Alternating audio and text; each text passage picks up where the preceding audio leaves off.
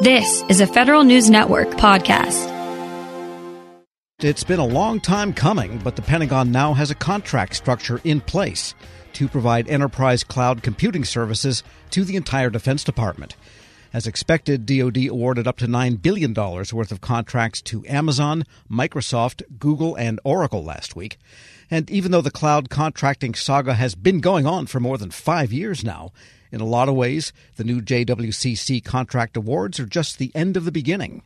We get more now from Federal News Network's Jared Serbu. Well, tell us more, because people can place orders, you're reporting, but that doesn't mean they can load their stuff into the cloud the next day, does it? It, it? It's not going to be the next day, and it's not even going to be a few days after that ordering process begins, Tom, it sounds like. That, that That's just one of the changes that, that seems to have happened during the past year and a half of this J W C C development process. And I'll, I'll just explain that a little bit briefly. D O D says at the unclassified level, at least, within the next fifteen days, they're going to start accepting orders from military services and other defense organizations for services within J W C C.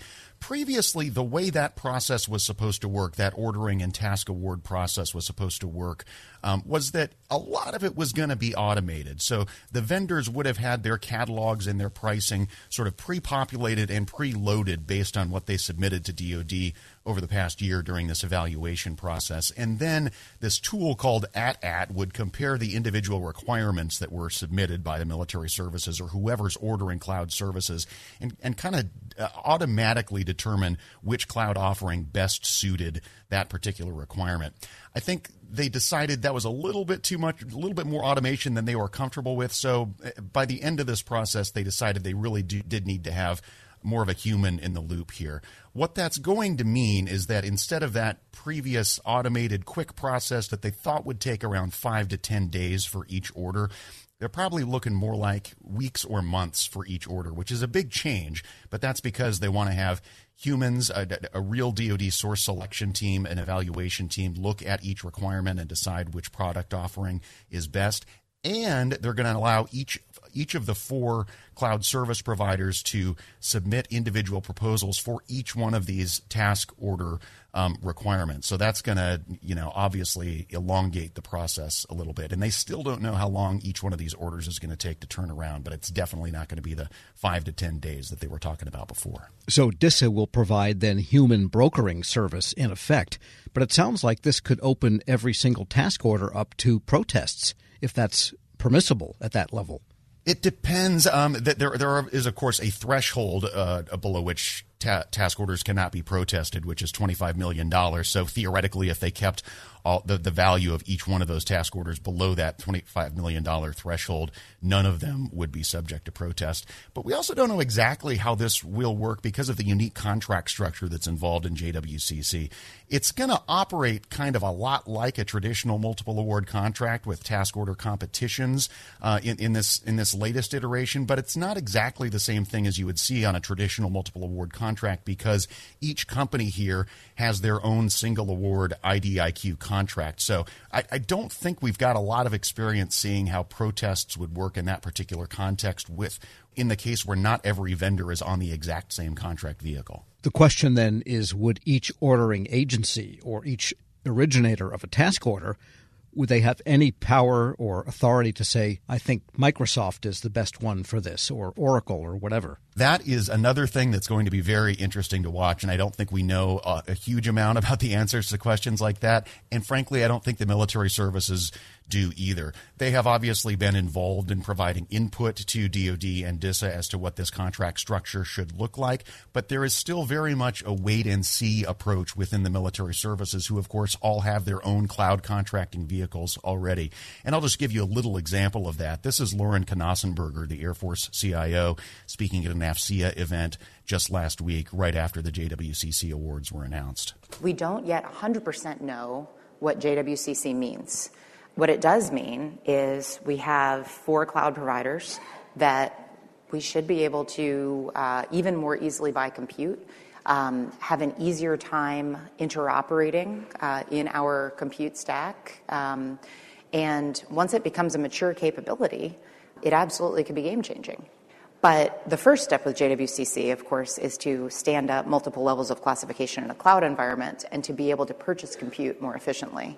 But over time, we do have to build out the enterprise services. We do have to build out the front door. We don't necessarily want all of our teams to come up individually to J W C C and have to figure out how they're going to get their application into the cloud, you know, what I CAM am I using? So we still have uh, the different service clouds that are going to have to provide some sort of an integration function. Again, that's Lauren Knausenberger, the Air Force Chief Information Officer. And, and Tom, I think you see really very much that same attitude among the military services right now, who who see something potentially excited, exciting on the horizon with J W C C, but aren't quite sure how it's going to fit into their operations. I think what you'll see is most of the early adopters are going to be organizations within D O D who don't already have their cloud con- uh, their own cloud contracting vehicles set up. The military combatant commands, for example, the defense agencies. And, and that's what D O D has said is going to be the primary target audience out of the gate, at least for J W C C. That's where they see the biggest unmet need uh, for the time being. And it looks like it might evolve over time here, because some of them are saying, some of the potential customers are saying that eventually there'll be full and open competition, but in the meantime, it's going to be this kind of hybrid of I D I Q, of G WAC, and of task order level operations. Yeah, J W C C itself, of course, will have task orders placed against these four individual I D I Qs. But as far as what comes after that, that's a little bit more up in the air than I frankly expected as well. D O D had been saying prior to these awards, and, and we're going back several months now, to be fair, they had been saying that they expected to uh, open that full and open competition for a new D O D-wide enterprise cloud contract about a year after the initial J W C C awards were announced. When when they talked to us during a press conference last week, they were less committal than they had been before. The, the, the attitude now seems to be, let's see how J W C C works out.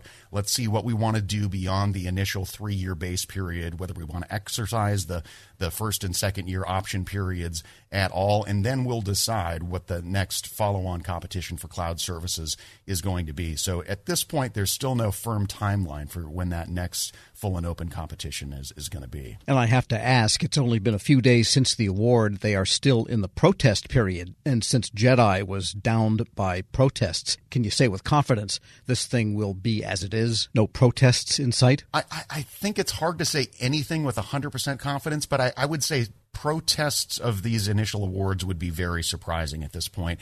And, and I guess the main reason I think that is there's this principle in law, including in bid protest law, that you, if there's something that you should have known prior to the award or did know prior to the award, prior to the award is the time to, to lodge those protests. What we have here is D O D more than a year ago, it announced that it was going to do direct solicitations to these exact four companies.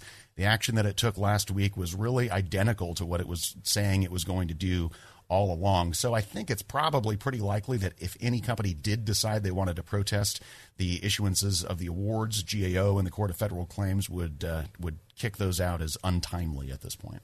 And was there any discussion of, as the orders come in and the adjudication, if you will, the brokering takes place and the result is arrived at for that particular task order, that that thinking and that data can go into some kind of engine that will power the eventual A T A T mechanism when they decide to deploy it? Yeah, I think that A T A T tool is going to kind of evolve over time, and, and D O D's imagination as to how it's going to use it has evolved over time. That that's that's the tool that I was mentioning at the start of our conversation that they were thinking of using for actually doing the source selections.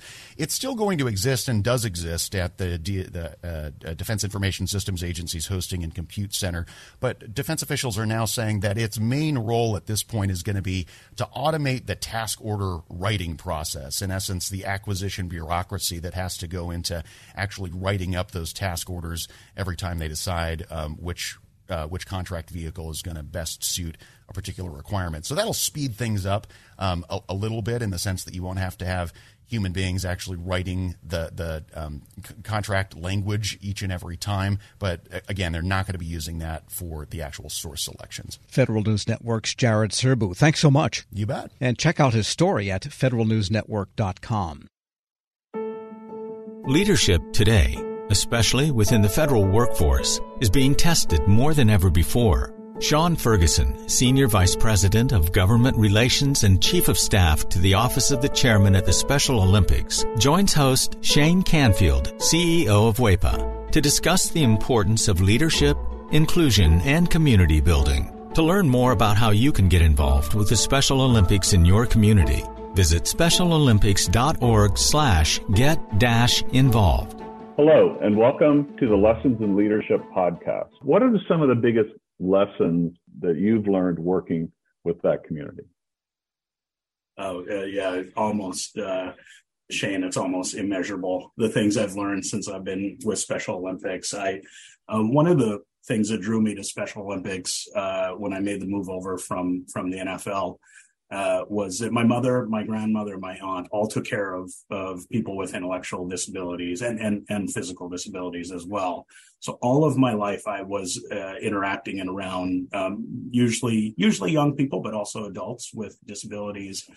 And so I, I knew that I knew that work a bit. You know, they ba- they basically were in d- direct care, and and I will say, you know, and I obviously will say about my my family, my mother, my aunt, my grandmother, they're saints. Uh, but uh, the the men and women that do take care of people with uh, pr- profound disabilities are are really, um, you know, we we can't do enough to salute them.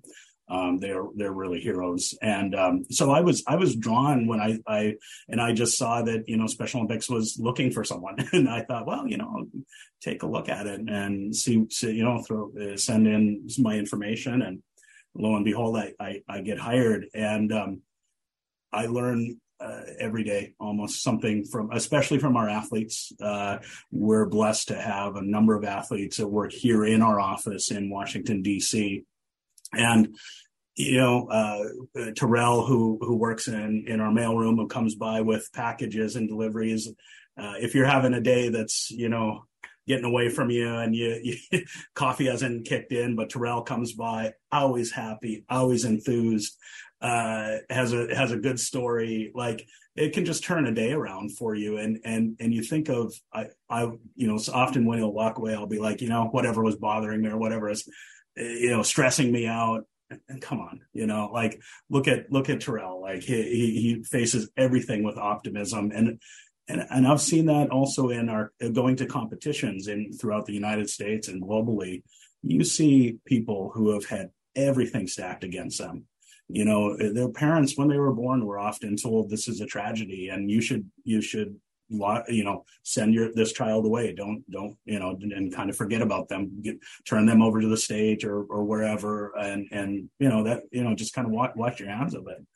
Um, and, and, and in, in these cases, the parents didn't do that, thankfully.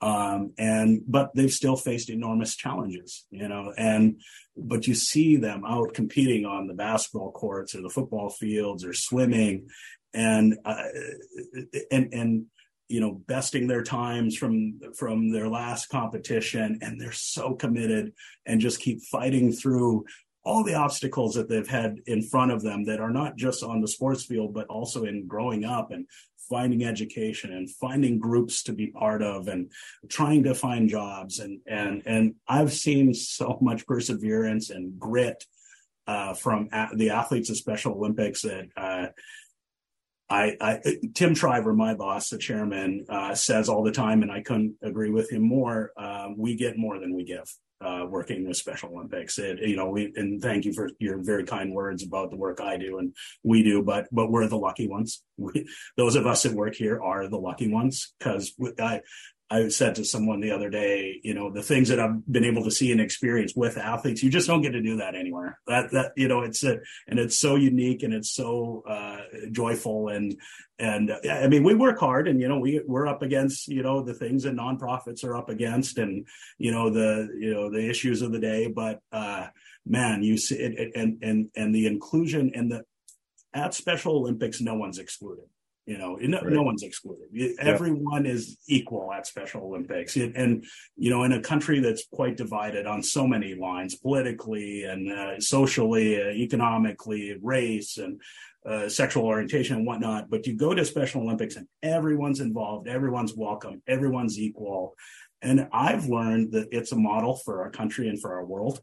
Uh, I, I just think that that if if people were involved in Special Olympics in experience the power of Special Olympics for themselves, I, I I can't imagine that won't help our country and help our world um, to experience that true inclusion and acceptance of difference. How, how do we get, how can listeners get involved? in Special Olympics.